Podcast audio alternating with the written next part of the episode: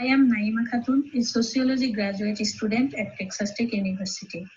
The topic of my presentation is a study on good mothering, expectations of mothers by gender, level of education, number of children raised, and relationship status. This work is done under the supervision of my advisor, Dr. Martha Smithey. I would like to thank the organizer of this event for giving me the opportunity to present my work. What is good mother? According to Sharon Hays, a good mother is the first and foremost caregiver who invests a great amount of time, money, energy, and emotional labor in raising children.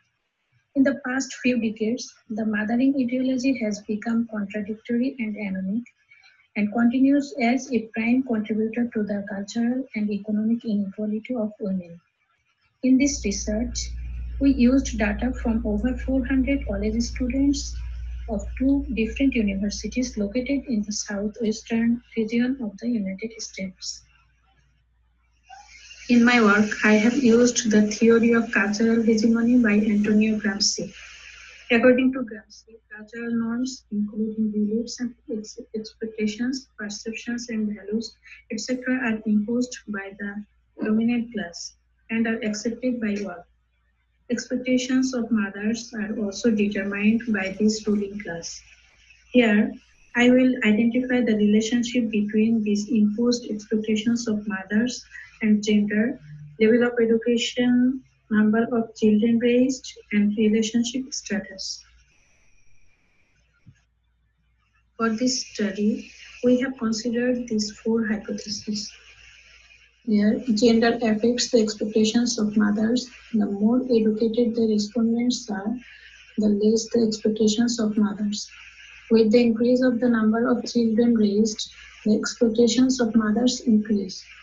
As relationship status goes up, expectations of mothers goes down. Later part of my presentation, I will show how I tested this hypothesis using Wheeler's regression. The dependent variable of a study is the expectations of mothers, which is a scale variable. It is a good scale because its scale reliability coefficient is 0.84, which is bigger than 0.6. There are four items in this scale, each having five options varying from strongly agree to strongly disagree. These options are coded by numbers from 5 for strongly agree to 1 for strongly disagree. Dependent variables. For each hypothesis, we have taken one independent variable. They are gender, years attended in school from the first grade to the highest degree earned, number of children raised, including biological children, and relationship status. The independent variable gender is a nominal variable. We coded 0 for male and 1 for female. The years attended in school and children raised are ratio variables. The level of measurement of the variable uh, relationship status is ordinal, which have eight options. We coded one for single, two for dating, three for engaged, four for living with an intimate partner, five for married, six for separated, seven for divorced, and 8 for widowed. Univariate statistics. This table shows the summary statistics of the five variables of our research. The first column is the name of the variables. Second column is the number of observation for each variables. The middle column is mean, which is the average value. The next column is median, which is the middle value of the distribution. The rightmost column is the standard deviation, which measures how on average the values are deviated from its mean. It measures how the data are spreaded. The mean for the expectations of mothers is close to its median and it has relatively small standard deviation. So expectations of mothers is normally distributed and data are less spreaded. Similar happens for years attended in school and relationship status. The frequency distribution of gender has mean 0.58 and median 1. Therefore, the most respondents are females. It is left skewed because its mean is less than median. The average value of the variable children raised is 0.3, which is bigger than its median 0.0. So it is high, right skewed. It also has high standard deviation of 0.77. The sample of our study is college students.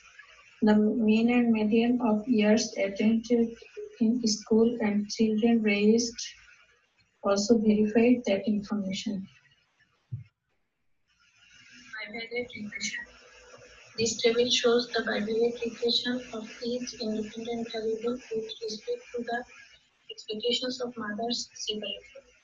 From the column 4, you see that probability bigger than value for both gender and children raised, which are less than 0.05.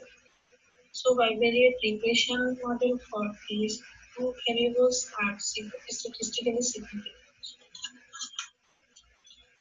Similarly, column 5 shows that the regression coefficient for gender and children raised are statistically significant since their p-value is less than 0.05. From the adjusted uh, R-square value, we see that all of the regression models except for gender cannot explain more than 0.01% of the variance. Bivariate regression for gender explains around 2.3% of the variance. OLS multivariate regression of expectations of mothers. The probability bigger than f equal to 0.00, which is less than 0.05. That means the OLS multivariate regression is statistically significant but adjusted R square equal to 0.0266 means this model can explain only 2.7% of the variance. The p-value for gender is less than 0.05, therefore the, we reject the null hypothesis for gender and the regression coefficient for gender is positive. So gender has positive direction with the expectations of mothers. And similar happens for children raised. But the p-value for years attended in school and relationship status are bigger than 0.05. So we do not have sufficient evidence to reject the null hypothesis for years in school and relationship status. Here are few major findings. Gender and children raised are statistically significant variables since their p-values are less than 0.05. Both the gender and children raised have positive direction with the expectations of mothers because their regression coefficients are positive. The regression coefficient for gender equal to 0.6 means each one point increase in gender, there is 0.6 score increase in the expectations of mothers controlling others. Uh, similarly, the regression coefficient for children raised equal to 0.18 tells us that for each number increase in children raised, there is 0.18 score increase in the expectations of mothers controlling all else. OLS regression diagnostics summary. Our model on OLS regression does not have multicollinearity problems since the variance inflation factors for all independent variables are less than 10 and the mean VIF is not greater than 1. we do not have any omitted variable in the model. So this model is correctly specified. The errors are, are uncorrelated. Uh, the model did not violate the constant variance assumption. That is, the model is homoscedastic but slightly violate the normality assumption. It is slightly left skewed, but the sample size is big. Overall, the OLS regression should be used to test this model. Conclusion. First, I would like to give a warning. Our OLS multivariate regression model slightly violated the normality assumption. Now, the hypothesis gender affects the expectations of mothers and as relationship status goes up, expectations of mothers goes down were supported by the findings. And the two other hypotheses, the more educated the respondents are, the less the expectations of mothers and with the increase of the number of children raised, the expectations of mothers increase were not supported by the findings.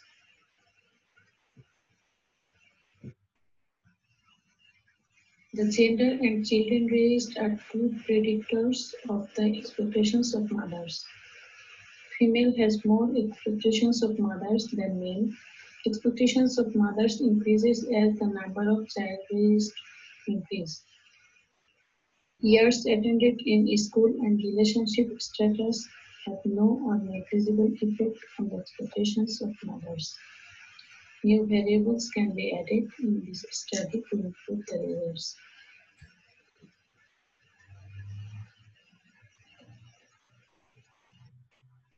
Thank you.